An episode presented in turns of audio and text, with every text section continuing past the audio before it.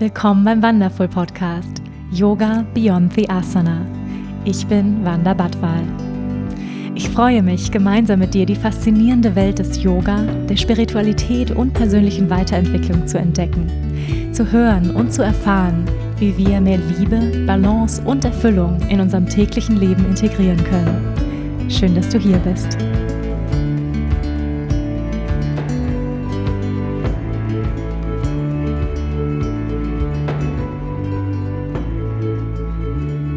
Hallo ihr Lieben und herzlich willkommen zu einer neuen Folge hier beim Wonderful Podcast Yoga Beyond the Asana. Ich freue mich sehr, dass du hier bist. Letzte Woche gab es ja ein Mantra von mir für euch auf die Ohren und ich hoffe sehr, es hat euch gefallen und vielleicht auch ein Gefühl von Freude und innerem Frieden geschenkt, was ich uns allen in diesen Zeiten ganz besonders wünsche. Heute geht es weiter mit einem yogischen Podcast hier. Ich frage euch ja immer mal wieder bei Social Media, was wünscht ihr euch für Themen? Worüber soll ich hier mal im Solo-Podcast sprechen? Und da bekomme ich häufig die Antwort von euch, yogische Philosophie bitte. Ihr habt danach gefragt und heute ist es soweit ein Podcast zu yogischer Philosophie und zwar sprechen wir über die yogische Tugend von Santosha. Santosha wird dem ein oder anderen von euch bereits ein Begriff sein und heißt übersetzt so viel wie Zufriedenheit oder aber auch vollständige Akzeptanz. Zufriedenheit oder vollständige Akzeptanz, das durften wir in diesem Jahr ganz besonders üben. Ja, wir sind vor eine große Herausforderung gestellt worden in diesem Jahr, vielen Herausforderungen und da fällt es natürlich umso schwerer, vollständige Akzeptanz zu üben mit all dem, was ist und Zufriedenheit zu erfahren. Warum das ganz besonders in solchen Zeiten umso wichtiger ist, darüber sprechen wir heute. Was steht unserer Zufriedenheit eigentlich im Wege? Wie machen wir uns selbst auch unzufrieden? Wie können wir in mehr Zufriedenheit und auch mehr innerem Frieden leben? Darüber sprechen wir heute und ich werde natürlich auch wieder einige Reflexionen, persönliche Erfahrungen in dieses Thema, in diesem Podcast aus meinem Leben mit einfließen lassen. Und bevor wir so richtig reinstarten in das heutige Thema, Lass uns erstmal für einen gemeinsamen Moment im Hier und Jetzt landen, sodass diese Zeit, die du hier mit mir im Podcast verbringst, eine Zeit wird, in der du dich tiefer mit dir selbst verbinden kannst, in der du dein Herz öffnest für neue Inspiration, dein Geist für neue Gedankenanstöße, für neue Sichtweisen und auch deine Seele weit werden lässt. Das heißt, wenn du kannst, dann schließ jetzt mal für einen kurzen Moment die Augen. Nimm ein paar tiefere Atemzüge ein durch die Nase und aus durch den geöffneten Mund. Lass deine Schultern sinken, ein durch die Nase und aus durch den geöffneten Mund. Hier richtig was loslassen an Anspannung noch einmal.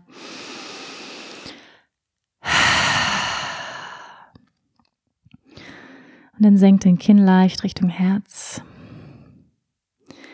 Erlaub dir im Hier und Jetzt in deinem Körper zu landen. Erlaub dir zu verlangsamen. Entspann alle Muskeln, die du hier nicht brauchst. Entspann dein Gesäß. Entspann den unteren Bauch. Die Schultern weich, die Gesichtszüge entspannt.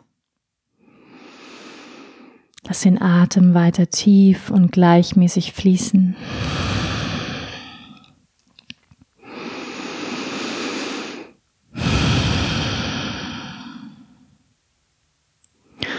Und für einen Moment bring deine Aufmerksamkeit in deine Umgebung.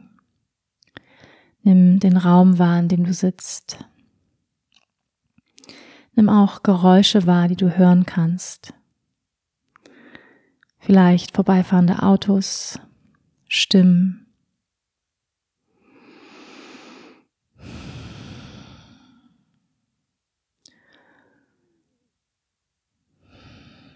Nimm wahr, dass sich alles verändert von Moment zu Moment. Die Geräusche sich verändern. Und ohne dass du was verändern musst, einfach nur wahrnehmen, was du wahrnehmen kannst. Und dann bring deine Aufmerksamkeit zu deinem Körper, Zieh das Bewusstsein nach innen. Spür deinen Körper im Hier und Jetzt. Nimm wahr, wie fühlt sich dein physischer Körper in diesem Moment an. Wo sitzen vielleicht Verspannungen? Wo ist Freiraum im Körper?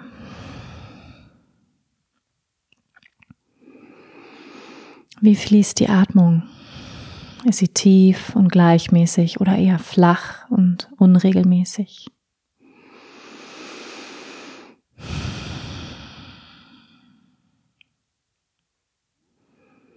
Nimm auch wahr, wo ist der Geist in diesem Moment? Ist er ganz im Hier und Jetzt präsent? Oder sind da viele Gedanken? Ist da eine Unruhe? Oder ist da eine Ruhe und Klarheit?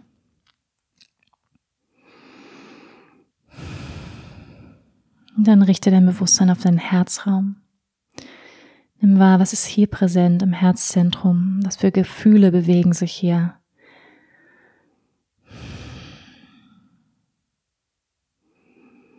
Und vielleicht kannst du sie gar nicht so konkret benennen. Vielleicht ist es eine Mixtur aus verschiedenen Wahrnehmungen, Gefühlen.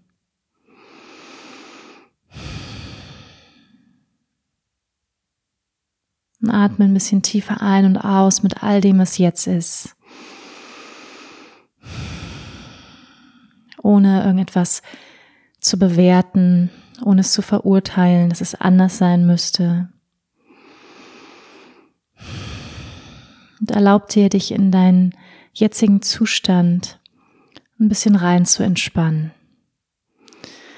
Erlaub dir, nichts verändern zu müssen, nirgendwo hin zu müssen, nichts erreichen zu müssen. Mit all den Gefühlen und Gedanken, die jetzt da sind, zu sein. In Akzeptanz.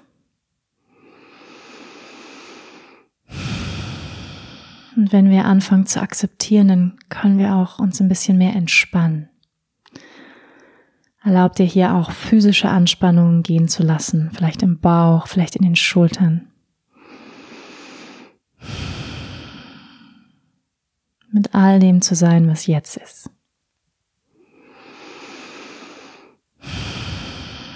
Atme nochmal tief ein und aus. Und dann ganz langsam öffne wieder die Augen und komm in den Raum zurück. Welcome back.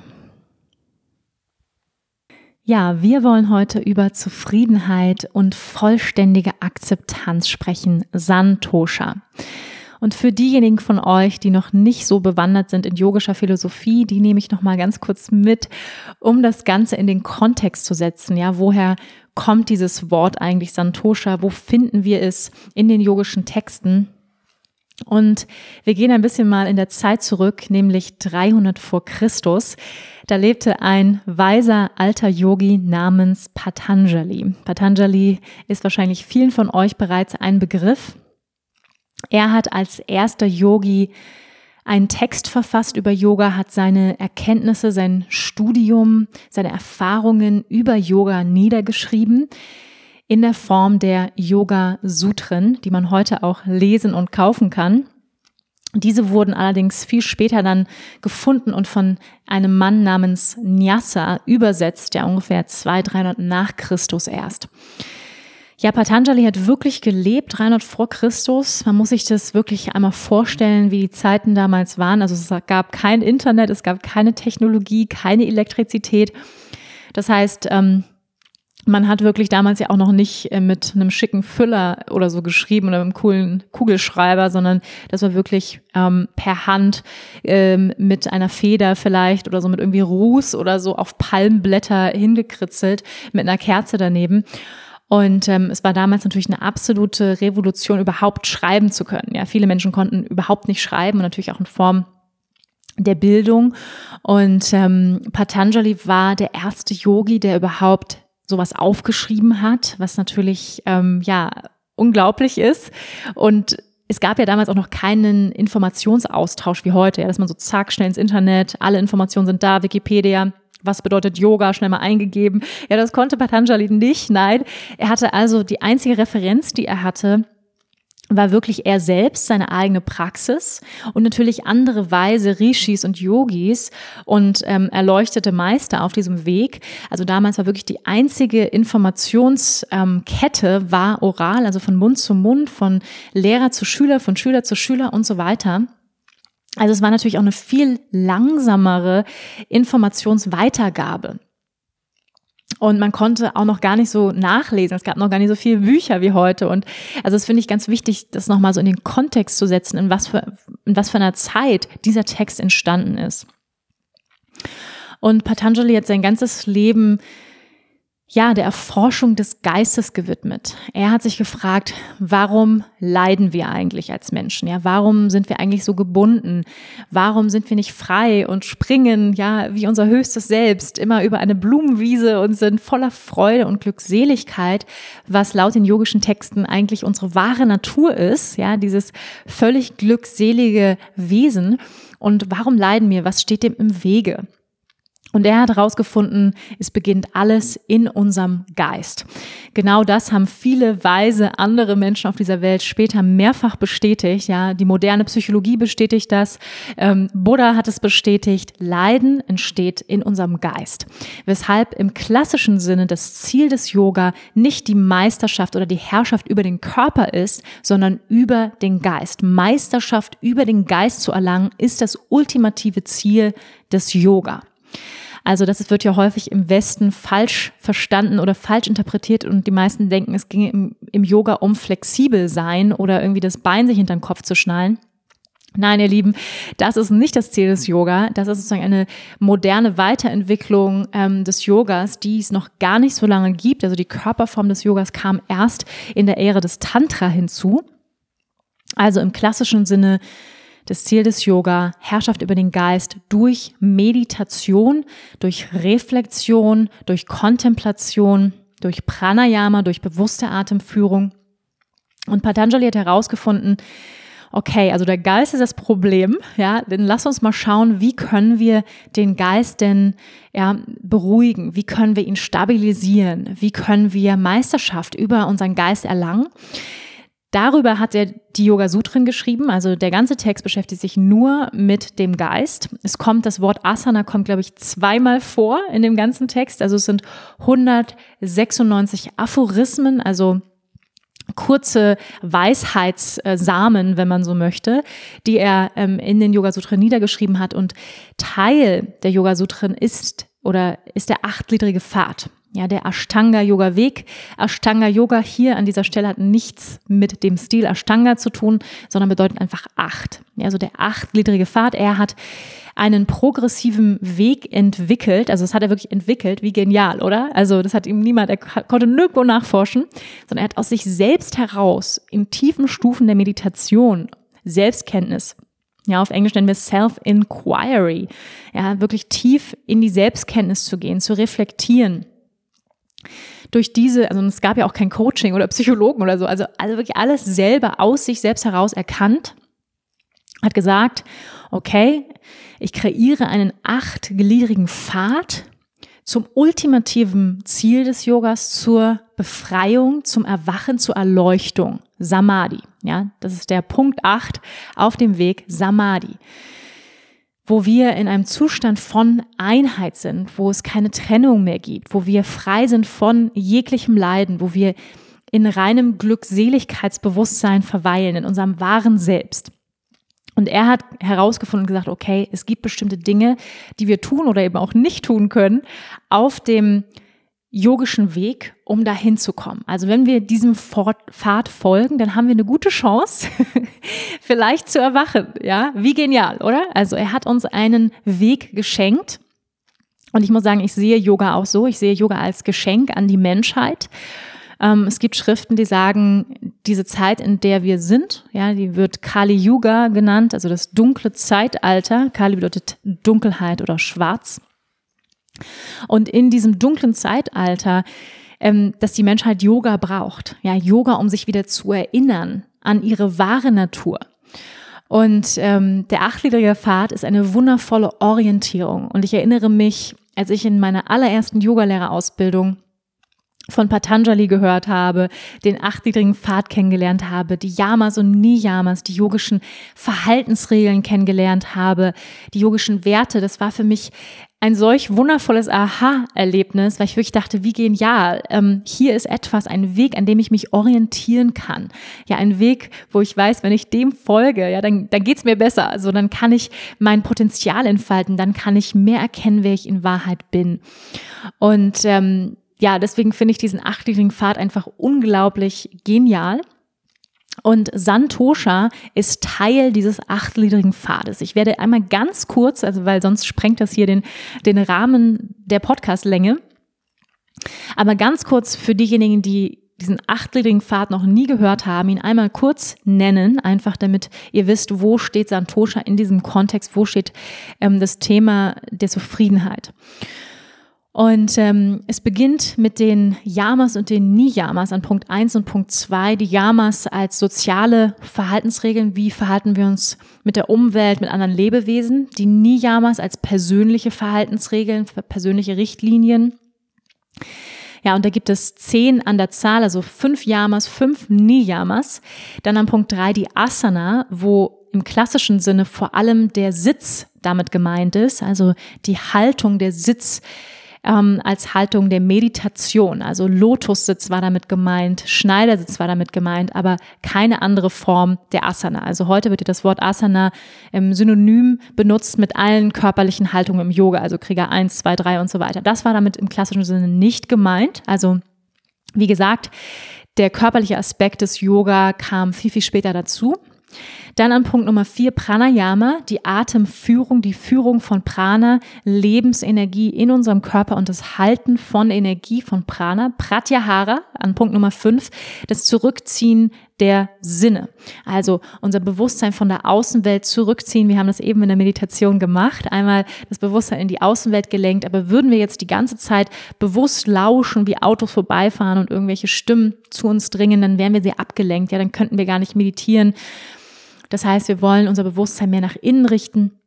Dann Punkt Nummer sechs, Dharana, die intensive Konzentration auf einen Punkt, auf ein Objekt des Fokus. Das kann die Atmung sein, das können Körperwahrnehmungen sein, das kann eine bestimmte Visualisierung sein, ja, eine bestimmte Atemführung. All das konzentriert unseren Geist.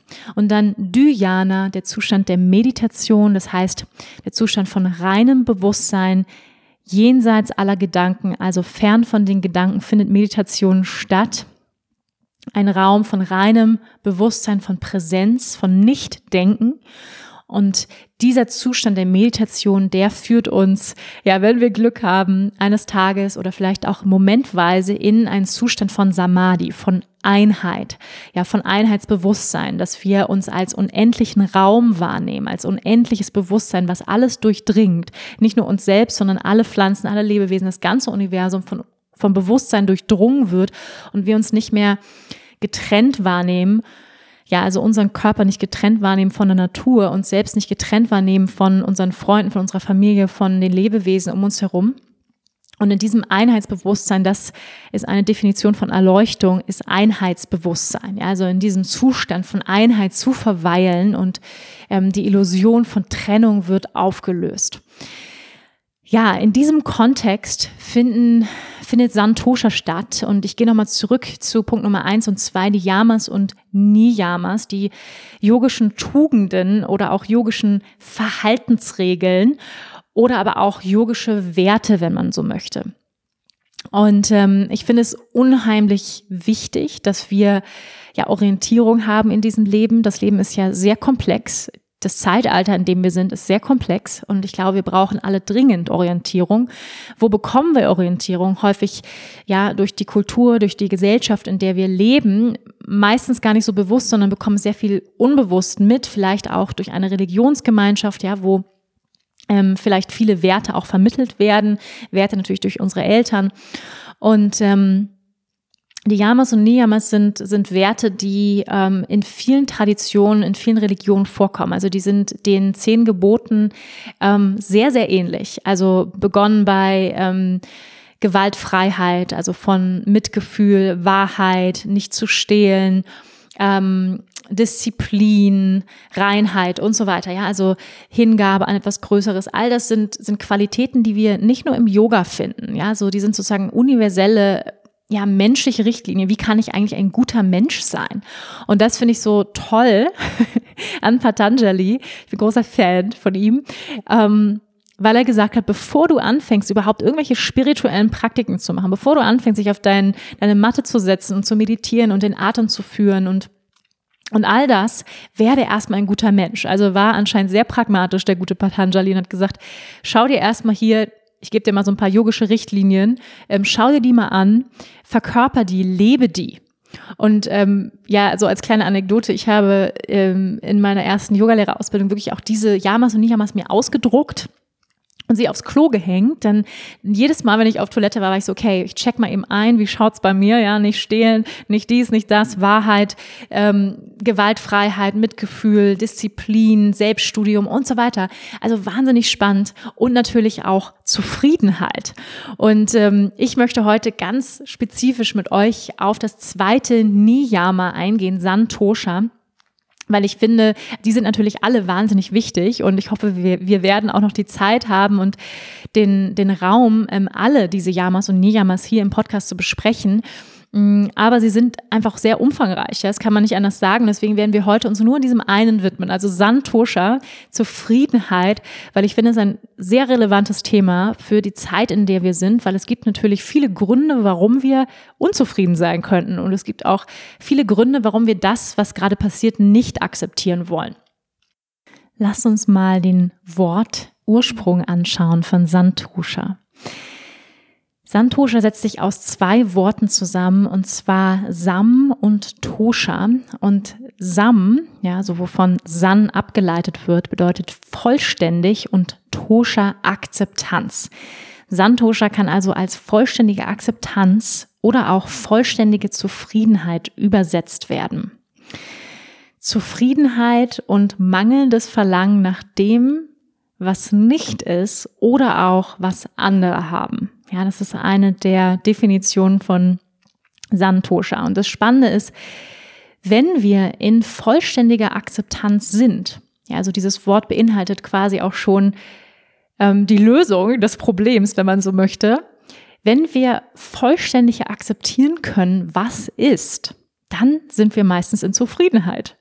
Also das finde ich ganz, ganz spannend, dass in dem Wort schon die Lösung beziehungsweise die Antwort ähm, auf die Frage steht, die, die Frage nach, ja, warum sind wir eigentlich nicht in ständiger Zufriedenheit mit dem, was ist? Weil wenn wir nicht in Akzeptanz sind, das heißt, wenn wir im Widerstand sind mit dem, was gerade ist, mit unseren Gefühlen, mit unseren Gedanken, im Widerstand sind mit anderen Menschen, mit der Situation, dann kreieren wir innere Zufriedenheit, innere Aufreibung. Aber wenn wir akzeptieren können, vollständig akzeptieren können, und das ist natürlich eine sehr, sehr, sehr große Aufgabe, ja, als Mensch ähm, auf dem inneren Weg, auf dem spirituellen Weg, vollständige Akzeptanz zu üben, ähm, um mehr Zufriedenheit zu erlangen. Und darüber wollen wir jetzt ein bisschen näher sprechen, ihr Lieben. Was bedeutet Zufriedenheit eigentlich wirklich? Wir finden in vielen yogischen Texten dieses Wort Santosha als einen wichtigen Bestandteil in unserer spirituellen Entwicklung. Und wenn man sich das deutsche Wort Zufriedenheit anschaut, dann findet man das Wort Frieden darin. In Frieden zu sein mit dem, was ist. Was glaube ich, ja, für uns alle ein sehr erstrebenswertes Ziel ist, mehr im Frieden zu sein. Denn wenn jeder von uns mehr im Frieden wäre, ja, dann gäbe es auch mehr Frieden auf dieser Welt. Das ist ganz, ganz klar. Und wie ihr wisst, die Veränderung beginnt bei jedem Einzelnen von uns, weshalb ich der Meinung bin, dass Zufriedenheit so eine wichtige Qualität ist und eine wichtige Praxis, die wir auf täglicher Basis ja praktizieren können. Es ist wirklich auch eine Praxis, eine Praxis der Veränderung der Sichtweise auf das Leben. Nämlich der Shift von einer von einem Mangeldenken, ja, von einem Denken auf das Negative zu einem Denken der Fülle, zu einem Perspektivwechsel auf das Gute, von einem Denken, was sich nur auf das richtet, was alles nicht vorhanden ist, zu einem Denken auf all das, was bereits vorhanden ist und wofür wir dankbar sein können. Und Zufriedenheit im yogischen Sinne ist eine Zufriedenheit, die frei ist von äußeren Bedingungen. Ja, auch ein Gleichmut mit all dem, was passiert. Also eine absolute vollständige Akzeptanz. Das heißt auch keine Präferenzen zu haben. Ja, keine Präferenzen zu haben, zu sagen, hm, also wenn, also wenn das Gras ein bisschen grüner wäre, wäre es eigentlich schöner. Ja, oder wenn die Sonne ein bisschen heller scheinen würde, dann wäre ich noch ein bisschen zufriedener. Also das ist damit nicht gemeint, sozusagen, weil viele Menschen machen ja ihre Zufriedenheit, ihr Glück von äußeren Bedingungen abhängig, ja. Das, das fängt an bei materiellen Dingen, dass wir glauben, wenn wir erst in einem größeren Haus wohnen, wenn wir erst am Meer leben, wenn wir erst die schicke Uhr haben, wenn wir diese und jene Klamotten im Schrank haben, dann sind wir zufriedener, wenn wir erst mehr Geld haben, wenn wir erst im Handstand stehen und so weiter. Wenn, hätte, sollte, würde, das sind alles ähm, Wortsatzanfänge, die uns definitiv in die Unzufriedenheit führen, ja, weil sie in einem Mangeldenken stattfinden, ja. Wenn erst das wäre, wenn erst jenes, hätte ich dann. Wäre dieses Jahr 2020 anders gelaufen, dann könnte ich jetzt zufrieden sein. Also diese Form der Zufriedenheit ist nicht gemeint, die abhängig sich macht von äußeren Bedingungen. Die Yogis sagen, es gibt eine Form des inneren Friedens, eine Qualität, die wir in uns finden können, in unserem Herzen finden können, in unserem Geist kultivieren können, die frei ist. Und das ist definitiv nicht einfach eine Freiheit zu finden von egal was im Außen passiert, eine innere Zufriedenheit, einen inneren Gleichmut zu kultivieren. Und Gleichmut ist ja nicht so ein Wort, was wir in unserem täglichen Sprachgebrauch unbedingt drin haben, aber es ist sozusagen ein, es ist weder gut noch schlecht. Ja, das ist passiert. Es ist weder gut noch schlecht. Es ist weder hell noch dunkel. Es, es ist einfach. Es ist einfach, ja. Es ist, wie es ist. Es ist ein Gleich, das ist sozusagen Gleichmut, diese Einstellung von Gleichmut und auch Gelassenheit den Dingen gegenüber. Und ich glaube, das ist das, was wir ganz dringend brauchen, weil wir wissen ja nicht, wie lange diese Situation, in der wir gerade sind, mit Corona, mit einem Lockdown, mit Masken noch anhalten wird. Wir wissen es nicht. Und die ganze Zeit in die Zukunft zu denken und im Widerstand zu sein mit dem, was ist, macht uns definitiv nicht zufriedener. Und Zufriedenheit bedeutet an dieser Stelle auch nicht, dass wir kollabieren auf der Couch und sagen, oh Gott, es hat alles keinen Sinn. Ja, also in kompletter Hilflosigkeit ähm, zusammenbrechen. Das ist damit auch nicht gemeint, komplett aufgeben und absolut gar keine Meinung mehr haben. Das ist damit nicht gemeint, sondern eine innere Freiheit und eine Praxis, den Blick immer wieder auf das zu lenken, was bereits da ist, was bereits wundervoll ist und weniger vom zukunftsorientierten Denken, ja, von dem, was vielleicht hätte, werde, sollte in der Zukunft und von dem, was jetzt ist und was jetzt real ist und was jetzt da ist. Und wir gehen mal davon aus, ja, weil es ist natürlich definitiv so, dass wenn unsere Grundbedürfnisse nach Essen, Schlafen, Trinken, ein Dach über dem Kopf nicht gedeckt sind, dass dann es sehr viel schwieriger ist, eine innere Zufriedenheit zu kultivieren.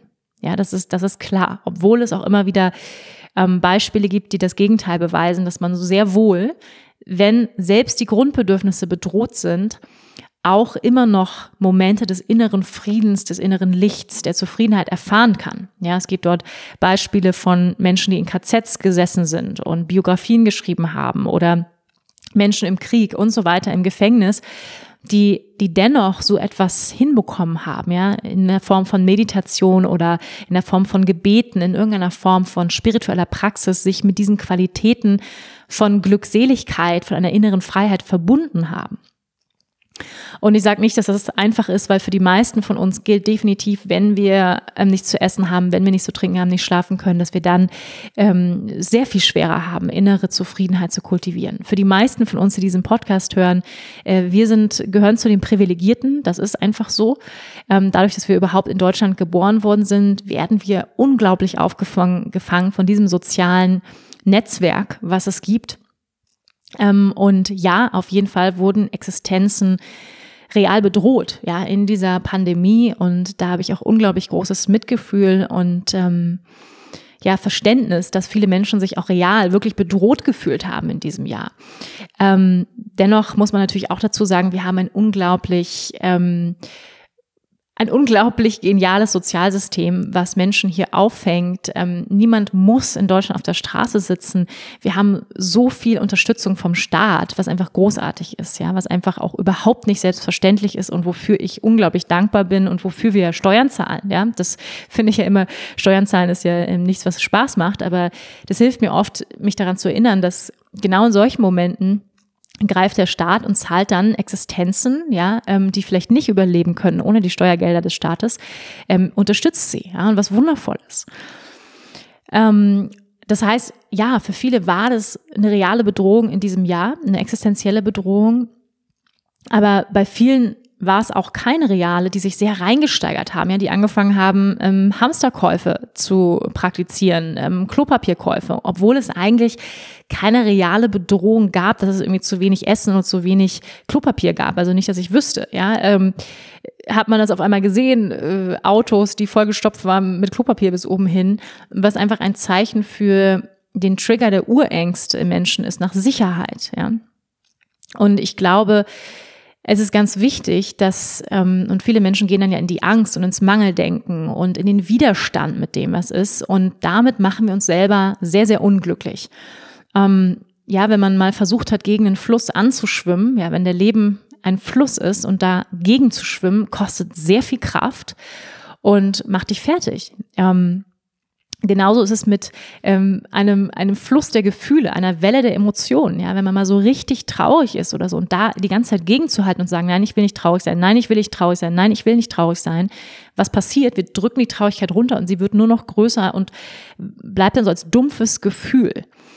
Ja, das heißt, wir wollen lernen, uns ja, die, die Wellen des Lebens zu reiten, uns mit dem Fluss des Lebens mittragen zu lassen, ohne in den Widerstand zu gehen. Ja, weil das ist nämlich das Gegenteil von Akzeptanz, ist Widerstand. Ähm, und zu sagen, nein, ich will nicht hier sein. Nein, ich will nicht, dass es Corona gibt. Nein, ich will keine Maske tragen. Was man zugegebenermaßen ja richtig scheiße finden kann, das ist gar keine Frage. Ja, und ich habe echt großes Mitgefühl für alle, die jeden Tag eine Maske tragen müssen, zur Arbeit gehen müssen. Ja, ich bin selbstständig, ich muss nicht jeden Tag eine Maske tragen, außer ich gehe irgendwie einkaufen oder so. Und da habe ich großes Mitgefühl, das kann man auch richtig scheiße finden, aber es hilft natürlich überhaupt nicht, sich jeden Tag darüber aufzuregen, wie scheiße das ist. Ähm, das macht uns noch mehr unglücklich. Und es hilft auch nicht, ähm, sag ich mal, diese Gedanken von, ach, wäre dieses Jahr doch anders gelaufen, ach, wäre doch unser Urlaub stattgefunden. Ja, und ich glaube, wir alle haben ganz viele Enttäuschungen in diesem Jahr erleben müssen, ähm, Enttäuschungen von Hochzeiten, die nicht stattgefunden haben, ja, wo Menschen unglaublich traurig waren, ja, ich, die, die ganz viel Vorbereitungsarbeit, Planungsarbeit in ihre Hochzeit gesteckt haben oder in einen runden Geburtstag, der gefeiert werden sollte mit Freunden und Familie oder ein lang ersehnter Urlaub, der geplant wurde. Und das ist natürlich eine wahnsinnige Enttäuschung, ja, und Enttäuschung steht, entsteht ja aber häufig auch nur, wenn wir natürlich Erwartungen haben. Ja, also Erwartungen in die Planung gehen.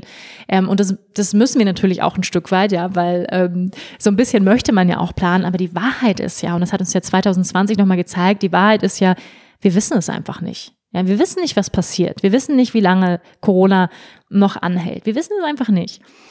Ähm, und das heißt, zu viel in die Zukunft zu denken, ist wahrscheinlich ein sicherer Weg, sich, ähm, ja, sich unzufrieden zu machen, sich unglücklich zu machen weil erhöhte Erwartungen oder große Erwartungen häufig dann eben auch eine umso größere Enttäuschung mit sich bringen. Natürlich sollte man auch Dinge planen ähm, und davon ausgehen. Manchmal, man muss ja auch manchmal davon ausgehen, dass Dinge, dass Dinge klappen werden, ja. Und meistens häufig tun sie das auch erstaunlicherweise. Klappen ja viele Dinge auch, aber manchmal eben auch nicht, so wie in diesem Jahr. Und deswegen finde ich es so wichtig, dass wir etwas kultivieren. Ich nenne es mal eine ja eine freie, eine freie Zufriedenheit, die, die, die frei ist von diesen, diesen äußeren Veränderungen.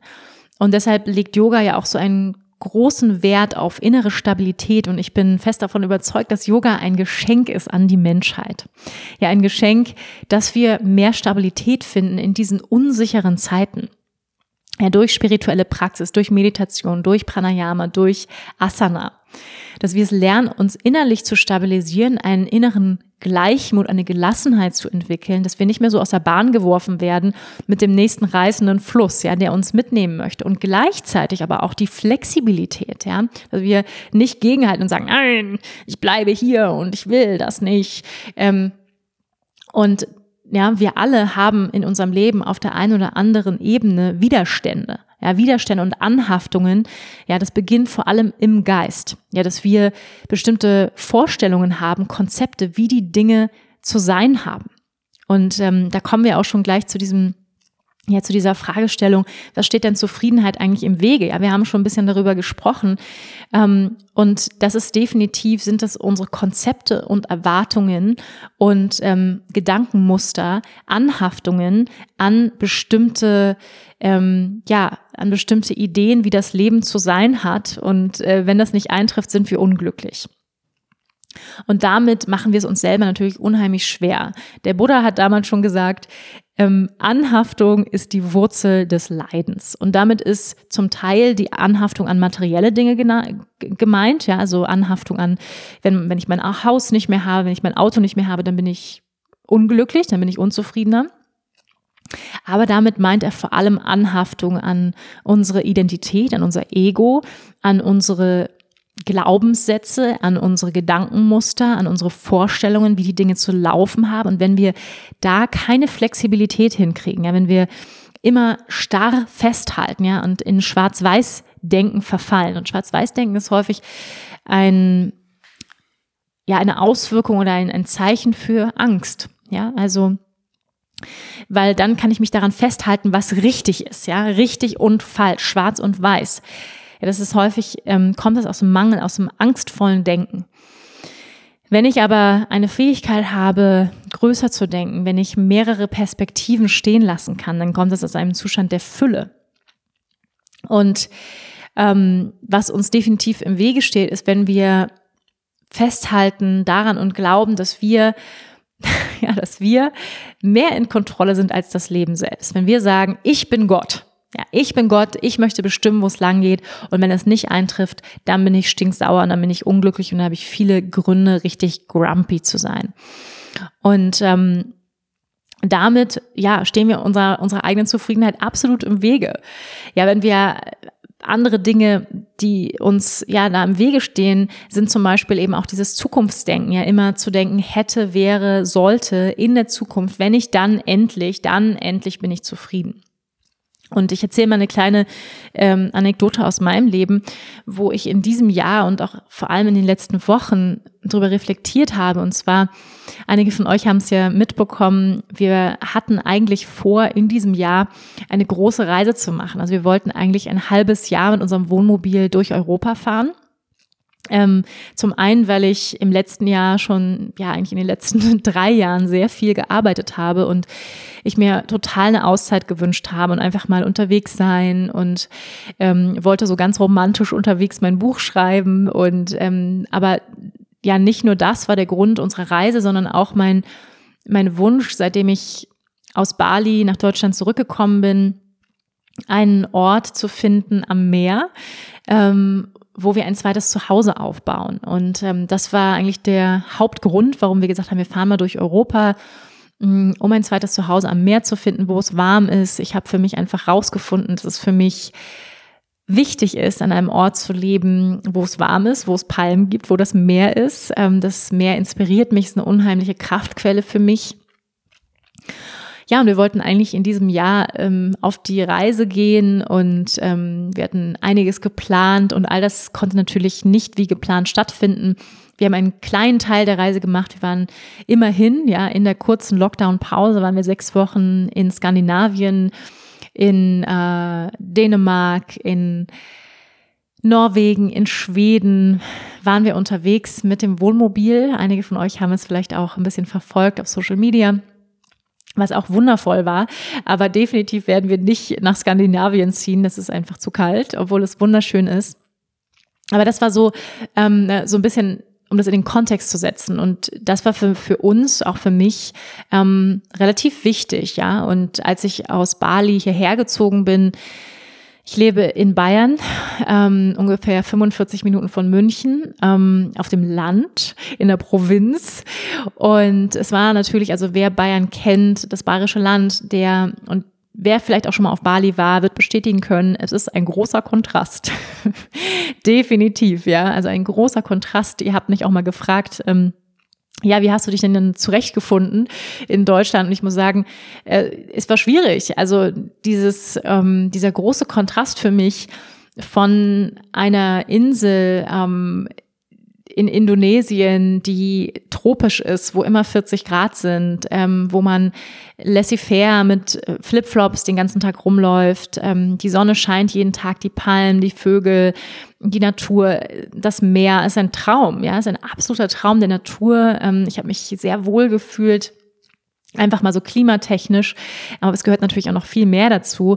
Ähm, ja, Bali ist eine Hochburg der Spiritualität, der spirituellen Suchenden, der Yogis ähm, und war und ist auch immer noch ein, ein Zuhause für mich und war für drei Jahre mein Zuhause. Und ich bin dann wieder nach Deutschland gekommen, unter anderem aus der Motivation heraus, all die Erfahrungen, all das Selbststudium, all die Ausbildungen, die ich gemacht habe, all das Wissen, was ich angesammelt habe in diesen drei Jahren in Bali. Ich war auch in Indien und in Thailand, diesen Rucksack an Erfahrungen mit nach Deutschland zu bringen, weil Bali definitiv nicht noch mehr Yogalehrer braucht. Das ist ziemlich überfüllt, ziemlich gesättigt ähm, an Coaches und Yogalehrern.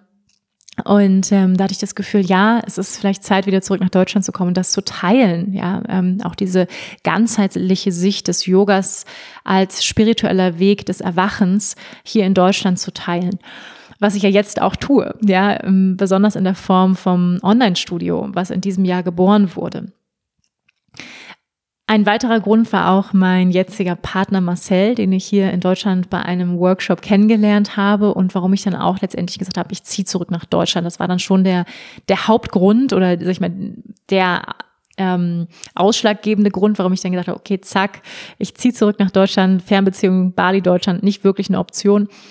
Ähm, und seitdem bin ich hier, ja, schon fast drei Jahre. Und es ist, drei Jahre ist auch eine lange Zeit, ja. Und ähm, ich muss sagen, ich war in diesen drei Jahren wahnsinnig produktiv. Der ein oder andere von euch hat das ähm, gemerkt. Ich habe einen Podcast gelauncht, diesen Podcast, den du gerade hörst, vor über einem Jahr. Im Juli letzten Jahres ähm, ist dieser Podcast entstanden, beziehungsweise geboren. Er ist natürlich schon früher entstanden. Ähm, ja, ich habe meine ersten Yogalehrerausbildungen gegeben, das Konzept kreiert, mein allererstes Buch geschrieben. Ich schreibe gerade an meinem zweiten Buch. Ähm, ich habe in diesem Jahr das Online-Studio Rose of Fire gegründet, für das ich unglaublich dankbar bin. Ähm, die, der eine oder andere von euch hat vielleicht den Podcast gehört, warum ein Nein häufig ein Ja zu etwas anderem ist, wo ich über die Entstehungsgeschichte des Studios spreche. Und ja, es ist unglaublich viel passiert in diesem Jahr, was unvorhergesehen war. Und diese drei Jahre hier auch auf dem bayerischen Land waren wahnsinnig produktiv, weil hier ist einfach nichts. ähm, also hier ist kein Café. Also wir haben hier halt so ein, so ein Bäcker, halt so ein Bäcker Müller, so ja, wo man so eine Brezen und so, ein, so ein Plundergebäck kriegt. Aber so, sag ich mal, so ein cooles veganes Café wie auf Bali, äh, Fehlanzeige, da muss ich schon 45 Minuten äh, mich ins Auto setzen, über die Autobahn fahren, um das zu erleben, äh, die es ja definitiv in München gibt. Aber nichts hier in irgendwelcher äh, greifbaren Weite Nähe bei mir ums Eck. Auch keine coolen vegetarischen, veganen Restaurants oder so. Also hier ist einfach nichts. Ja, also hier gibt's ähm, ein Rewe und eine Sparkasse. das ist das Highlight und eine Post. Ähm, und ja, also als Mensch, der sehr kreativ ist, ich bekomme auch ganz viel Inspiration von anderen Menschen. Ich liebe es, in Cafés zu sitzen. Ich liebe es zu lesen, zu schreiben in Cafés. Mich belebt das, mich inspiriert das. Muss ich sagen, habe ich das sehr vermisst. Ja, also dieses Lebendige. Ich habe auch acht Jahre in Berlin gelebt. Dieser internationale Flair, ähm, das Kosmopolitische. So, das habe ich hier einfach sehr vermisst, so, weil ich meine, viele, es gibt ja immer so diesen Mythos vom Land. Ah, dann irgendwann ziehen wir aufs Land und bauen uns ein Haus und dann wird alles gut und das herrliche Land, aber das herrliche Land ist auch verdammt einsam. Ähm, Aber man kann eben auch verdammt produktiv sein, ja. Ich muss aber sagen, dass ich tatsächlich, als ich hierher gezogen bin und wir wohnen hier wirklich wunderschön in der Natur, wir haben Blick auf den See, ähm, es ist ein wundervolles Haus, in dem wir leben. Ich habe hier mein Yoga-Studio, also es ist Platz für mein Yoga-Studio, mein Online-Yoga-Studio. Es ist alles wundervoll. Und dennoch hatte ich immer so ein bisschen das Gefühl, es ist nur für einen kurzen Moment. Es ist eine Zwischenstation in meinem Leben. Ich werde hier nicht länger sein. Und siehe da, schon ist es im dritten Jahr und ich wohne schon seit drei Jahren hier. Und ich muss zugeben, ähm, dass ich auch lange im Widerstand war. Ähm, lange im Widerstand in Bayern zu leben, weil ich gesagt habe, ich lebe doch, also ich, es passt irgendwie nicht zu mir, ja, also äh, wirklich nichts gegen Bayern, weil, weil ich finde, ähm, so Bayern hat ja diesen, sag ich mal, so ein bisschen auch äh, diesen Ruf und auch den, ja, Touch von Tradition, von ähm, ja, aber auch einem konservativen, einer konservativen Sicht auf die Welt und so weiter. Ähm, und, München ist so sauber und so, ja. Also da, die Berliner so zum Beispiel mögen jetzt München nicht so unbedingt gerne, ja. Und ähm, Dabei hat Bayern natürlich ganz viel, also zum Beispiel haben wir wahnsinnig wenig Kriminalität in München. Ja, es ist sehr sicher als Beispiel mal. Es ist, es ist sehr sauber. Ähm, alles ist nach Recht und Ordnung. Es hat natürlich alles seine, seine Vor- und Nachteile, natürlich. Ja, ist ganz klar. Ähm, aber es ist jetzt nicht unbedingt wild, inspirierend, kreativ. Also es ist schon eher so, ähm, die Hecke wird jede Woche geschnitten und alles ist nach Recht und Ordnung. Und ich habe mich manchmal so ein bisschen so gefühlt, so, oh, das, das widerspiegelt, also es ist nicht der Spiegel meines Inneren, mein, meines, ich bin ja ein absoluter Freigeist und, und ein Individualist auch. Und der, also ich kre kreiere mein Leben sehr bunt, sehr ähm, alternativ. Ähm, ich bin nicht konform, wie ich mein Leben gestalte. Ähm, und wo ich immer so gedacht habe, es passt überhaupt nicht zu mir. Ja, also ich, wenn man so in die Nachbarschaft schaut, dann äh, stimmt es auch. Ja, also definitiv ähm, bin ich jetzt nicht äh, nach Bayern gekommen, um mich zur Ruhe zu setzen. Ja, so und das ist eher hier so ein bisschen der Vibe. Ähm, zur Ruhe setzen. Und ähm, deswegen war ich die ganze Zeit schon so ein bisschen im Widerstand und dachte immer so, ah, ich bin nicht inspiriert, keine inspiring people, keine veganen Cafés und so, ja. Also wo ich schon auch immer so ein bisschen in der Resistenz war, muss ich sagen. Also so nicht jetzt so jeden Tag, also definitiv absolut, ich mache jeden Tag Dankbarkeitsübungen und praktiziere Dankbarkeit. Das ist einfach Teil meiner täglichen Praxis und bin dankbar für mein Dach über dem Kopf und dieses wunderschöne Zuhause und die Natur und meinen Freund und mein, unsere Hunde und alles ist wundervoll.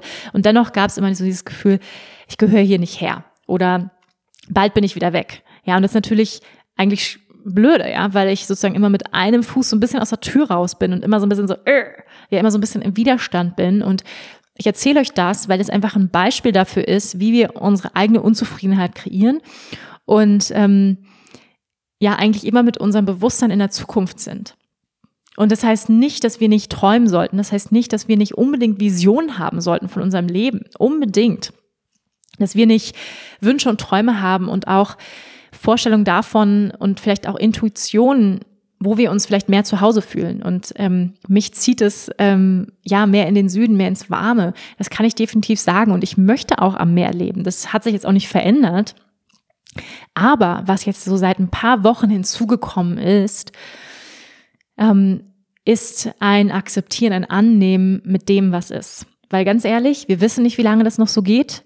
Ähm, und würde ich jetzt noch die nächste Zeit immer in diesem Bewusstsein sein, also wenn wir dann endlich mit dem Wohnmobil los können und dann endlich unser zweites Zuhause gefunden haben, dann ja, also dann bin ich zufrieden, weil dann bin ich ja, dann sind ja inspirierende Menschen, dann sind ja inspirierende Cafés, also wenn es vegane Cafés gibt, dann, ja, also wenn die coolen Menschen und so, und so weiter, ja, also unheimlich viele Wenn und Abers und könnte und sollte und Abhängigkeiten davon, was im Außen ist.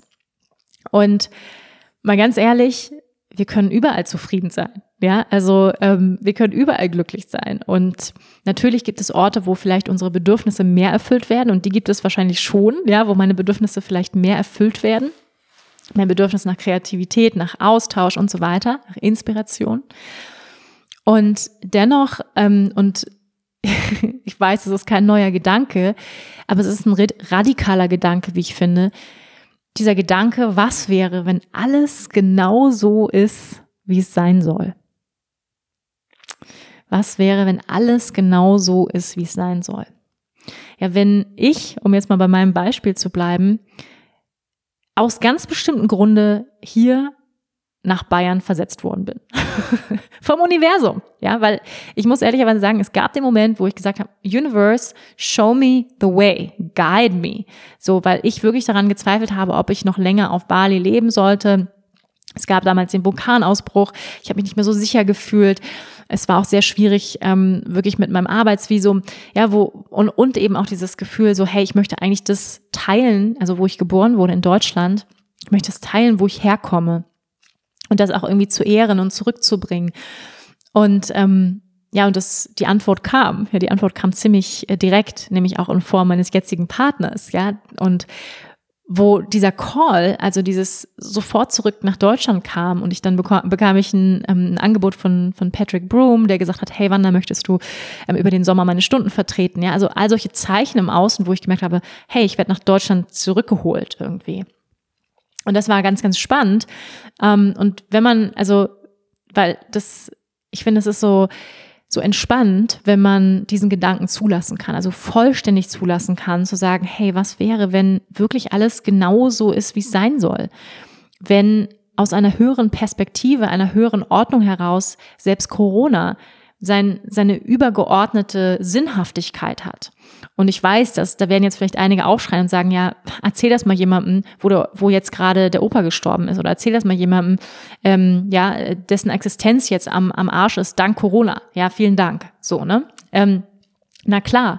Und ähm, das ist auch, das ist auch, das ist auch so. Ja, also das kann man, deswegen ist es manchmal, finde ich, schwierig, diese Sicht einzunehmen und zu sagen, ah, alles hat seinen Sinn, weil dann kann man natürlich auch sagen, hat es jetzt seinen Sinn, dass Kinder in Afrika verhungern? Hat es seinen Sinn, ähm, dass wir den Planeten Erde zerstören? Hat es seinen Sinn, dass es Massentierhaltung gibt und so weiter? Ja, also weil dann müsste man ja sagen, alles hat seinen Sinn. Hm. Ja, was hat jetzt Sinn, was hat nicht Sinn? Was hat eine höhere Ordnung, was nicht? Und das ist natürlich eine absolut komplexe Situation und das ist, ähm, ich sag mal, auch die Dualität, in der wir leben. Und gleichzeitig, ja, sagt die yogische Tradition, es gibt so etwas wie eine höhere Ordnung. Ja, das Universum ist ja unglaublich intelligent. Das ist ja der absolute Wahnsinn. Und ich finde da, also es hilft manchmal, sich aus seinem persönlichen Drama äh, rauszuholen und eine höhere Perspektive einzunehmen, um alles in Relation zu setzen. Ich meine, ähm, eine Freundin von mir, die war gerade da mit ihrem, mit ihrem Baby und es ist einfach absolut der Wahnsinn. Also es ist ein absoluter Wahnsinn. Jeder Mensch ist ein absolutes Wunder. Und ähm, wenn Babys gestillt werden, ich weiß nicht, ob ihr euch schon mal damit auseinandergesetzt habt, aber ähm, wenn das Kind an die Brust gelegt wird, dann produziert die Brust genauso viel Milch, wie das Baby braucht. Also Baby und Brust sind in einer, in einem, in einer Konversation, zwischen dem, was das Baby braucht und so viel Milch produziert die Brust, mehr oder weniger. Und das ist alleine das. ist zum Beispiel eine Tatsache, die ich Wahnsinn finde. Wie intelligent ist das Leben bitte? Ja, wie viel Form an Leben es kreiert? Und wenn man sich das vorstellt, dann denke ich manchmal, okay, kann das Universum wirklich Fehler machen? Ja, kann es Fehler machen? Das ist ja krass. Also was, wie intelligent einfach alles, auch das gesamte Ökosystem, wie alles funktioniert. Ja, wir können atmen, weil die Bäume Sauerstoff produzieren. Äh, wir atmen Kohlendioxid aus, was die Bäume einatmen. Bäume, ähm, Insekten hängen mit den Vögeln zusammen. Vögel fressen Insekten und so weiter. Also dieser ganze Biokreislauf, der ist Wahnsinn. Und da denke ich dann manchmal so, ja, kann es eigentlich sein? Also, also es muss ja so etwas wie eine, eine höhere Intelligenz, ein, eine höhere Ordnung geben. Und ich kann nicht sagen, dass es für alle Menschen immer, ähm, sag ich mal, die beste Sichtweise ist. Wahrscheinlich nicht. Aber ich kann jetzt gerade nur für mich sprechen und sagen, mir hilft diese Sichtweise. Mir hilft es, ähm, und zu sagen, okay, warte mal ganz kurz, ähm, wenn du, wenn alles so sein soll, wie es ist, dann bist du genau richtig hier. Und ich hatte vor ein paar Monaten eine Session mit einer guten Freundin von mir, mit der ich ab und zu Sessions mache. Sie ist ähm, spiritueller Guide auch und ja, und sie hat mich gefragt, ähm, Wanda, frag das Land, also das Land, auf dem du bist, warum du hier bist. So, was hast du diesem Land zu geben?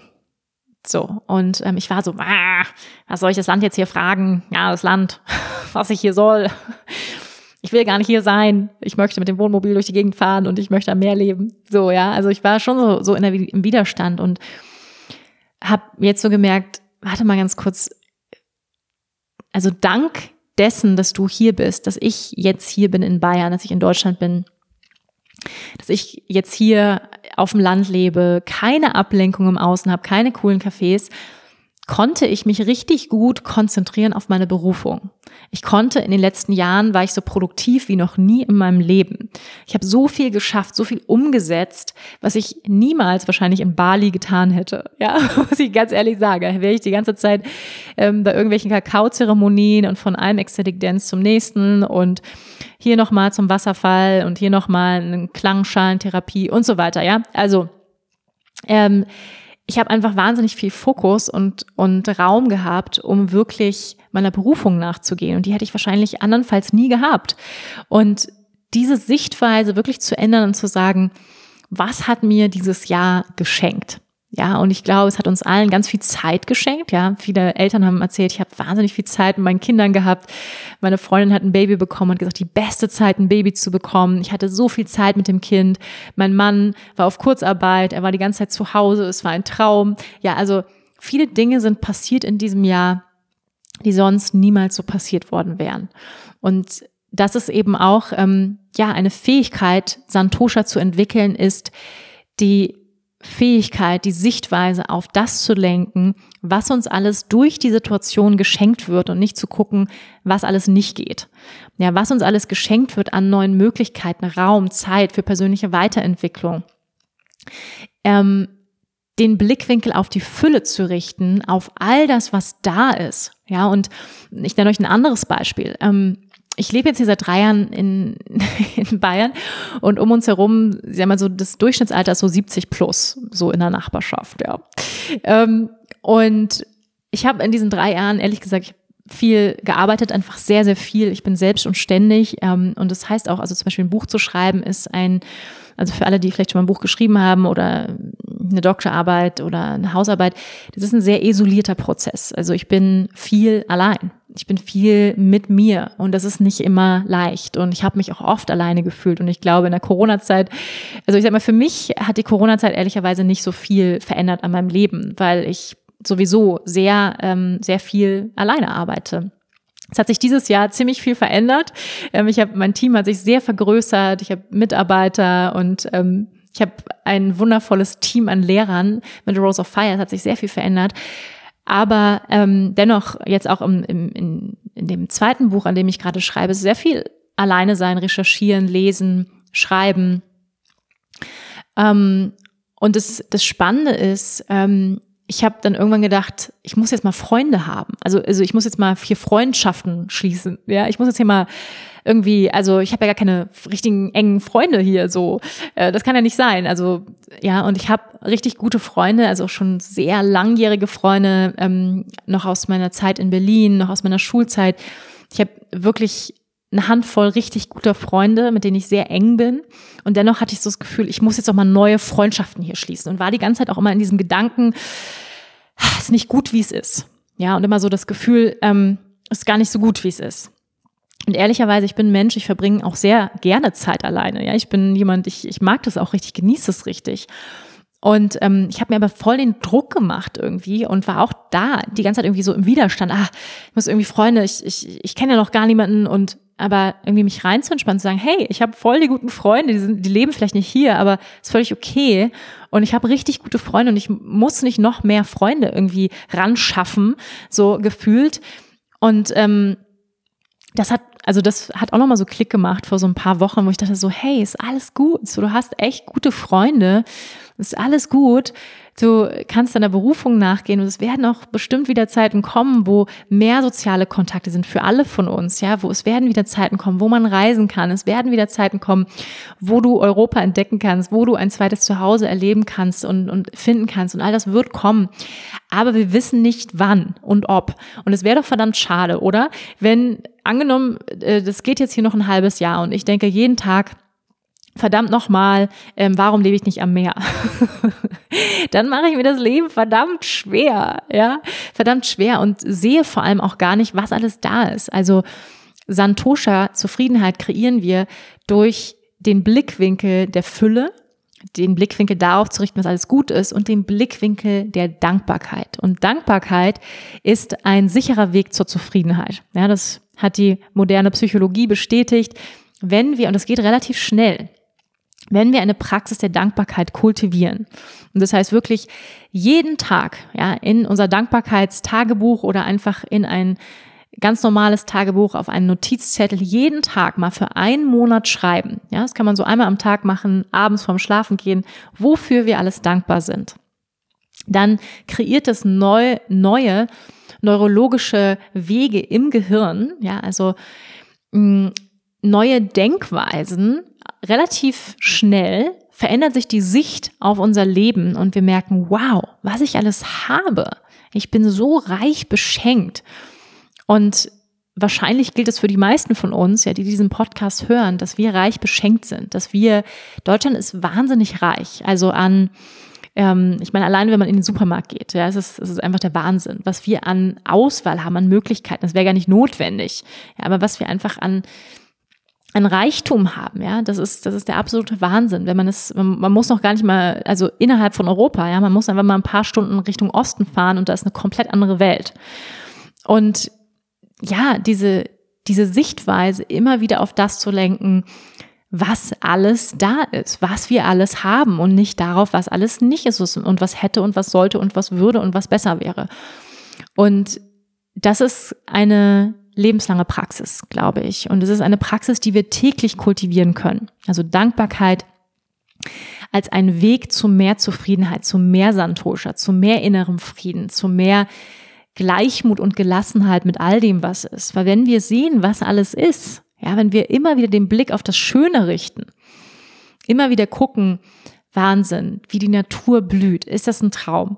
Wunderschön, wie die Lichter jetzt in der Dunkelheit glühen in den Tannen, ja, ähm, wunderschön, wie die Vögel über den See ziehen, ja, immer wieder, in jedem Moment gibt es so viel, was wir sehen können, was einfach ein Wunder ist. Und ähm, ja, leider gewöhnt sich unser Geist ja sehr, sehr schnell daran, an all das, was wir sehen, was wir jeden Tag sehen und was wir sehr schnell als selbstverständlich nehmen. Und deswegen ist Dankbarkeit so eine wichtige Praxis auch, die auch Achtsamkeit kreiert. Ja, Achtsamkeit, achtsam zu werden für das, was, was ist.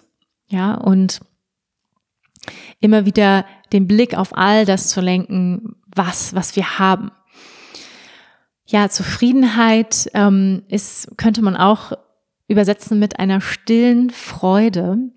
Und ähm, ich habe so gemerkt, dass eine stille Freude für all das, was ist, hat auch was mit Entspannung zu tun. Ja, Entspannung, sich rein zu entspannen in all das, was jetzt ist. Also wirklich in den gegenwärtigen Moment. Ja, also vielleicht merkst du es auch so, ja, in deinen Körper rein zu entspannen und nicht schon in der Zukunft zu sein. Ja, eine, eine stille Freude für die alltäglichen Dinge, für, ähm, ja, fürs Lebendigsein, für unser Leben. Und wenn wir das kultivieren, ja, dann diese, diese Dankbarkeit, diese Zufriedenheit, dann, ja, sind wir ziemlich, ziemlich gewappnet, glaube ich, für äußere Veränderungen. Wenn wir sagen können, ich, ich chille hier in meinem Nest, ähm, ich chille hier bei mir zu Hause, in, in meinem eigenen Körper, in, im Jetzt und ähm, kultiviere hier einen inneren Frieden, dann sind wir, jetzt sind wir ziemlich gut aufgestellt, würde ich sagen, für egal was, was da kommt. Ja, wenn wir, und diese Zufriedenheit, die ist, wie gesagt, nicht zu finden in äußeren Dingen, sondern vor allem in unserer spirituellen Praxis. Das heißt, uns täglich mit etwas Größerem zu verbinden, mit einem Teil in uns, der immer frei ist, der, der Teil in uns, der über die Blumenwiese springt, in absoluter Glückseligkeit, in absoluter Freude, ähm, ja, unsere wahre Natur, dass wir uns täglich daran erinnern, wer wir wirklich sind im Kern. Und dann können wir dieses Leben jeden Tag als Geschenk sehen. Jeden Tag sehen, dass dieses Leben ein absolutes Wunder ist, ein absolutes Geschenk. Und ja, Dankbarkeitspraxis ist auf jeden Fall ein Weg zu mehr Zufriedenheit, ein großer Weg, das Verändern der Sichtweise, mh, sich freier zu machen, unabhängiger von äußeren Bedingungen. Ja, und ähm, auch ein, eine Flexibilität im Geist, ja, dass wir immer wieder loslassen und sagen, ja, ist das wirklich so? Muss es wirklich so sein? Muss ich wirklich am Meer leben? Muss ich wirklich mehr Freunde haben? Muss ich wirklich erfolgreicher sein? Muss ich wirklich noch den Job annehmen? Ja, wenn wir wirklich das mal hinterfragen und sagen, warte mal ganz kurz, vielleicht ist ja alles genauso okay, wie es ist. Weil wir leben ja in einer sehr getriebenen Gesellschaft, ja, wo wir immer das Gefühl haben, höher, schneller, weiter, besser, permanente Selbstoptimierung. Ähm, wo man immer das Gefühl haben könnte, es ist noch nicht okay, so wie es ist. Es ist noch nicht, äh, ja, mal abgesehen von Corona, wo man vielleicht immer das Gefühl hat, nee, es ist noch nicht okay, es ist noch nicht gut. Ich darf noch nicht zufrieden sein, weil ich bin ja noch nicht so erfolgreich. Ähm, ich habe ja noch nicht genug Freunde oder ähm, ich habe ja noch nicht dies gemacht oder ich lebe ja noch nicht das. Ähm, und sich irgendwie so zu entspannen und zu sagen, ich habe, ich trage diese Vision in mir, ja, ich habe eine Vision davon, wie vielleicht mein Leben irgendwann mal aussehen soll oder was ich mir wünsche, aber wenn es nicht eintritt und auch wenn es nicht im nächsten Jahr eintritt, dann bin ich auch nicht zutiefst unglücklich. Dann ist es auch okay. Ja, und dann erleben wir auch eine, eine Freiheit, ja, diesen Gleichmut, von dem Yoga hier spricht, eine Gelassenheit den Dingen gegenüber, dann sagen wir, ja, es ist schön. Es wäre schön, wenn es eintrifft. Ich würde es mir wünschen. Es wäre auch schön, wenn wir keine Masken mehr tragen müssen. Es wäre schön, auch wenn Corona bald vorbei ist. Aber wenn es noch ein bisschen länger anhält, dann schaue ich, was mir diese Situation schenkt. Dann richte ich meinen Blickwinkel darauf, was ich jetzt, wofür ich mehr Zeit habe, ja, was ich, was ich mit meiner kostbaren Lebenszeit noch anstellen kann. Darauf lenke ich meinen Fokus, anstatt zu jammern über all das, was ich nicht ändern kann. Und das ist ja häufig auch ähm, ja, in diesem Jahr ähm, sind viele Menschen ja auch in, in depressive Phasen gerutscht, ja, durch dieses Alleine sein. Da sind ähm, alte Themen hochgekommen, Ängste hochgekommen. Und was häufig entsteht, wenn wir das nicht annehmen, ja, also unsere Gefühle annehmen, dann unterdrücken wir die Gefühle und kommen eigentlich in ein, ein Runterdrücken der Gefühle. Ja, dann sind wir im ständigen Widerstand mit dem, was ist. Und deshalb ist es manchmal so gut, wenn wir wirklich zusammenbrechen. Ja, es ist wirklich gut. Also die Momente in meinem Leben, wo ich richtig zusammengebrochen war, die waren zur gleichen Zeit ein absoluter Befreiungsmoment, weil es endlich war dieses, ich gebe mich dem jetzt hin. Ich gebe mich diesem Scheißgefühl, dieser Traurigkeit, der Wut, der Hilflosigkeit, dem gebe ich mich jetzt mal so richtig hin und bin nicht im Widerstand. Weil wenn wir im Widerstand sind, dann kreieren wir unser eigenes Leid, ja, dieses Anhaften, von dem Buddha spricht, dieses Anhaften, es muss so sein, ich darf nicht traurig sein, ich darf nicht. Und wenn wir wirklich sagen so, oh, ich bin am Ende, dann kann aus diesem am Boden sein, dann können wir daraus kann wieder Neues entstehen, daraus können wir wieder wachsen. Aber nicht, wenn wir festhalten, wenn wir im Widerstand sind, dann kreieren wir definitiv unsere eigene Unzufriedenheit. Und ich möchte dir diese Fragen gerne mitgeben. Ja, also diese Fragen und Anstöße. Was wäre, wenn es so etwas wie einen höheren Plan gäbe für dein Leben? Ja, also nur jetzt mal auf dein persönliches Leben bezogen, weil wir können wirklich nicht für andere sprechen. Ähm, aber was wäre, wenn es genau richtig so ist, wie es jetzt gerade ist? Was wäre das Geschenk in dieser Situation? Was sind die einmaligen Möglichkeiten, die sich in diesem Jahr für dich eröffnet haben durch diese Situation? Was hast du gelernt in diesem Jahr?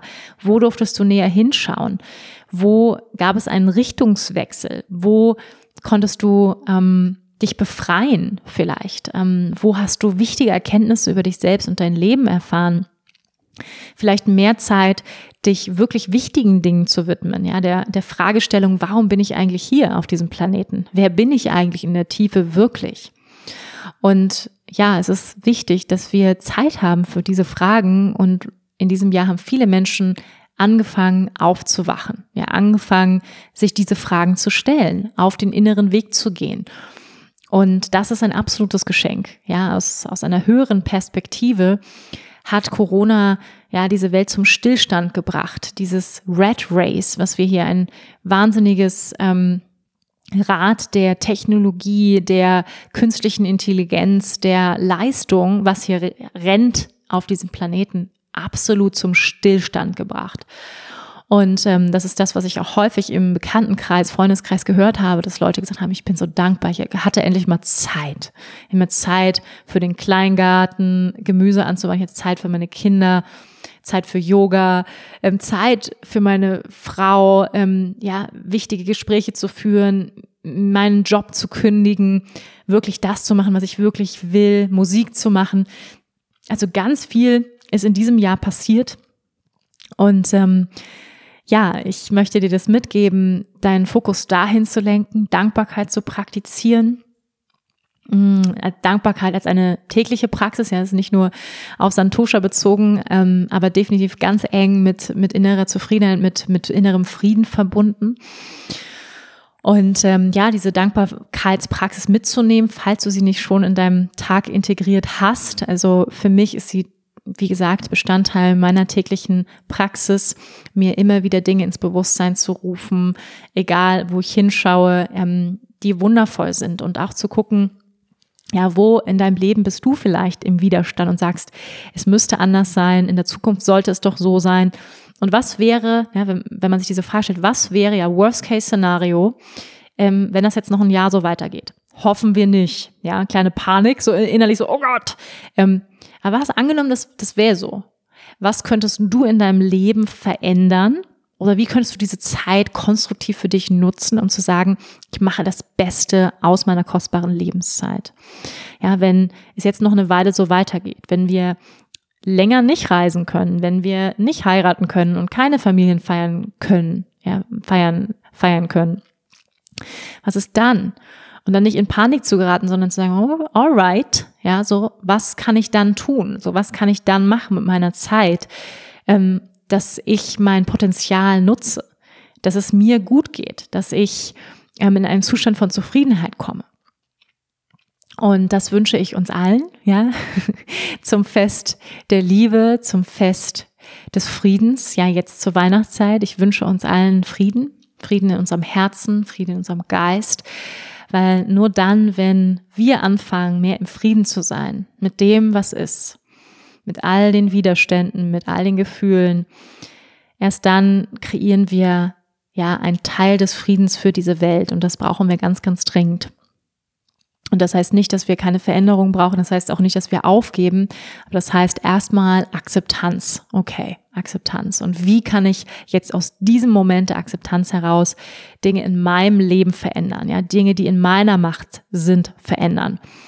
Ja, weil das ist ganz wichtig, dass wir auch immer wieder ähm, unterscheiden, was kann ich verändern, wo kann ich einen Beitrag leisten und wo habe ich es aber nicht unter Kontrolle. Ja, und ganz ehrlich, wir haben in diesem Jahr gemerkt, Corona, wir haben es nicht unter Kontrolle ähm, es können solche Dinge passieren und deshalb glaube ich, wir sind in Leben in bewegten Zeiten, ist es umso wichtiger, dass wir eine innere Freiheit kultivieren von all den Veränderungen, die im Außen stattfinden. Ja, ihr Lieben, ähm, ich würde gerne, dass wir diesen Podcast abschließen mit einer kurzen Dankbarkeitspraxis. Das heißt, schließe jetzt nochmal die Augen Nimm ein paar tiefere Atemzüge ein und aus. Lass all das mal so richtig sacken, was du hier und heute gehört hast. All die Denkanstöße. Entspann den Geist, entspann die Schultern. Und dann leg eine oder beide Hände auf deinen Herzraum. Atme tief ein und aus ins Herz. Schenk dir selbst ein Lächeln, ein Lächeln der Dankbarkeit, der Anerkennung, dass du dir diese Zeit heute und hier geschenkt hast, diese Zeit Inspiration zu empfangen, in die Reflexion zu gehen, in die Verbindung zu gehen, Und dann ruf dir jetzt fünf Dinge ins Bewusstsein, für die du dankbar bist.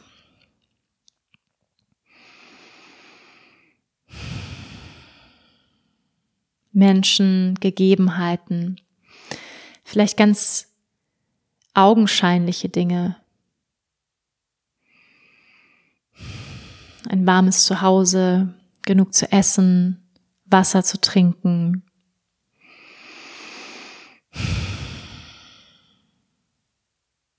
Menschen, die dich lieben.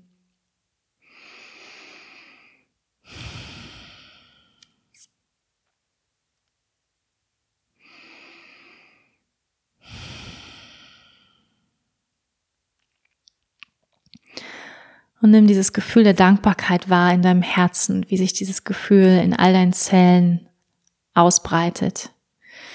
Dieses Gefühl der Fülle und dass du reich beschenkt bist vom Leben.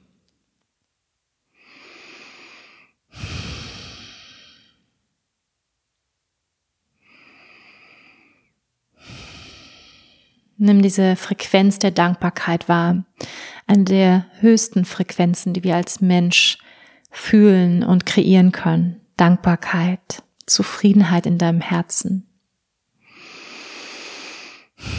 Und auch wenn vielleicht das Leben und die Welt gerade alles andere als perfekt ist oder alles andere als das, wie du es dir vorgestellt hast oder anders als du es dir wünschen würdest, kannst du dennoch dich ein kleines bisschen mehr entspannen ins Hier und Jetzt. Denn im Hier und Jetzt, wo wir beide gerade hier zusammen sind, da ist alles gut. Denk an all die wundervollen Gegebenheiten deines Lebens.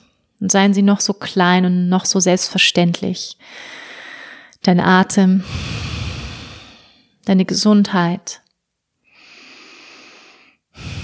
dass du am Leben bist und diese Chance bekommen hast, als Mensch auf dieser Welt, dieses kostbare Leben auszuschöpfen und zu erfahren. Atme tief ein und aus. Lass dieses Gefühl der Dankbarkeit in ein Gefühl der Zufriedenheit übergehen.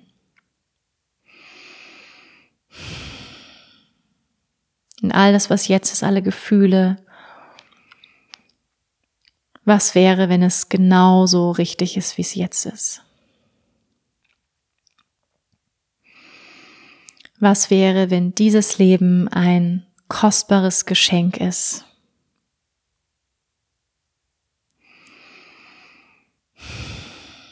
Und ich möchte mit euch gerne das Mantra chanten. Om Shanti Shanti Shanti. Om steht für den universellen Klang des Universums, der alldurchdringenden Realität und Shanti für Frieden. Mögen wir Frieden in unserem Herzen, in unserem Geist kreieren, um zu dem Frieden in der Welt beizutragen. Atme noch mit tief ein und aus. Und ein zu Beginn. Om Shanti Shanti Shanti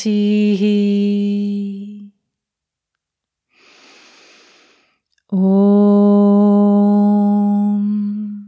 Shanti Shanti Shanti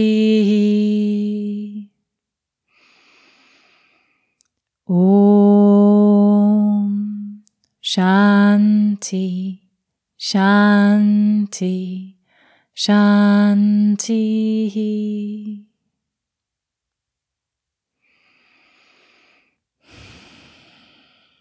Schenk dir selbst ein Lächeln. Und öffne langsam die Augen. Ich schenke dir ein Lächeln, ein Lächeln der Dankbarkeit. Ich danke dir von Herzen, dass du diesen Podcast hörst, dass du mir deine Zeit geschenkt hast. Ich danke dir, dass du meine Arbeit unterstützt.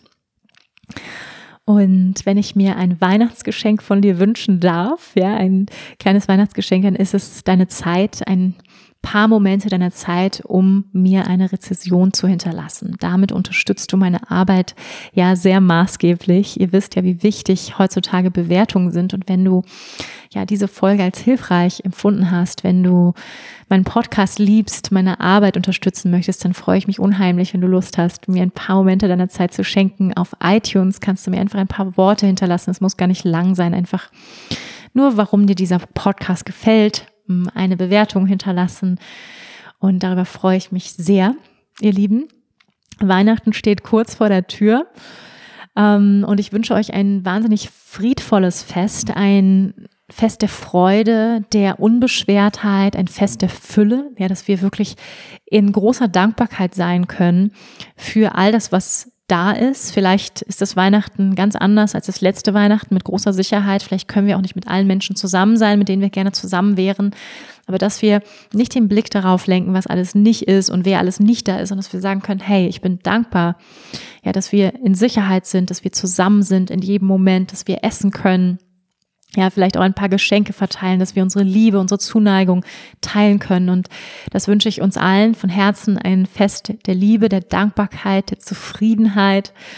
Und ähm, ja, ihr Lieben, ihr habt es vielleicht gesehen, es gibt ein ein Festtagsprogramm bei Rose of Fire, ähm, meinem Online-Yoga-Studio, was ja in diesem Jahr geboren wurde und wofür ich unglaublich dankbar bin. Das habe ich mir nicht vorstellen können, ganz ehrlich, am Anfang des Jahres zu sagen, ich werde mein Online-Studio haben mit einem richtigen Team und ja, mit vielen Mitarbeitern. Ähm, so viele sind es gar nicht, aber es wächst immer mehr und ähm, habe die Möglichkeit, online mit ganz vielen tollen Menschen Yoga zu praktizieren, Yoga anzubieten. Und das tue ich jetzt seit Juli mit Rose of Fire. Falls du mein Online-Studio noch nicht kennst, gerne mal reinschauen. Du findest es auf meiner Website wanderbadwal.com.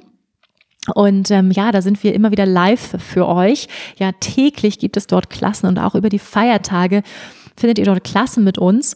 Und am 26.12. möchte ich alle von euch ganz, ganz herzlich einladen. Und zwar gibt es eine kostenlose Klasse mit mir, ein kostenloses Yoga- und Meditationsevent von 9 bis 10 Uhr morgens. Ähm, dieses Event findest du auch auf meiner Website wanderbadwal.com im Stundenplan von Rose of Fire, dem Online-Studio. Und ich würde mich sehr freuen, dich da zu sehen. Wir werden eine herzöffnende Yoga-Praxis praktizieren. Wir werden Mantra chanten. Wir werden inneren Frieden, innere Zufriedenheit kreieren. Darauf freue ich mich unheimlich. Alle sind eingeladen. Bitte, bitte unbedingt dieses Event auch weitersagen, ja?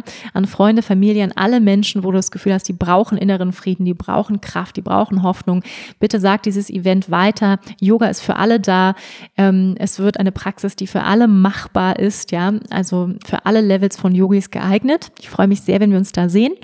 Und am 27.12., ihr Lieben, gibt es einen wundervollen Workshop mit mir. Und zwar den Workshop mit dem Titel Starte mit Kraft und Intention ins neue Jahr. In diesem Workshop wollen wir das alte Jahr ganz bewusst abschließen, ehren, reflektieren über all das, was passiert ist. Also einige der Fragen, die ich hier in dem Podcast schon euch mitgegeben habe, werden wir dort intensiv behandeln. Ja, es ist immer wieder gut, sich wichtige Fragen zu stellen, zu reflektieren. Das werden wir gemeinsam tun all das dann loslassen, abschließen. Wir werden eine Yin-Yoga-Praxis praktizieren mit Journaling, Reflexionsaufgaben. Dann gibt es eine große Mittagspause und abends am 27. findet dann der zweite Teil statt. Also es ist in zwei Teile aufgeteilt der dann ins neue Jahr geht. Wir werden eine Vision kreieren für 2021 mit dem Bewusstsein, dass vielleicht alles anders kommen wird. Aber dennoch ist es wichtig, Vision zu haben ja, Intention zu setzen für das Jahr, was kommt und sei es vielleicht mehr Entspanntheit, mehr Flexibilität mit dem Leben oder mehr Stabilität in mir selbst zu kreieren. Das kann eine Intention sein. Ja, und das werden wir kreieren in diesem Workshop. Schau gerne, wie gesagt, auf meiner Website findest du auch den Workshop unter Events Schau, dort findest du alle Infos zu dem Workshop Starte mit Klarheit und Intention ins neue Jahr. Ich würde mich sehr freuen, euch da zu sehen. Es wird ein toller Tag mit ganz vielen Praktiken, die ich selber seit Jahren praktiziere. In der Zeit zwischen den Jahren eine wundervolle Zeit, um nochmal innezuhalten, zu reflektieren, Klarheit zu gewinnen, wofür wir unsere kostbare Lebenszeit eigentlich wirklich einsetzen wollen. Darum geht es in dem Workshop und ich würde mich super freuen, dich da zu sehen. Und jetzt, ihr Lieben, ähm, genug gequatscht. Ich wünsche euch jetzt wundervolle Weihnachten, friedliche Weihnachten, liebevolle Weihnachten, voller Freude, voller Zufriedenheit in eurem Herzen. Seid ganz, ganz herzlich auch von mir umarmt. Ähm, ja, hier aus der Ferne. Ich schicke euch ganz viel Liebe von meinem Herzen. Ich danke euch nochmal von Herzen fürs Zuhören, fürs Unterstützen dieses Podcasts und freue mich, wenn wir uns hier ganz bald wiedersehen. Namaste.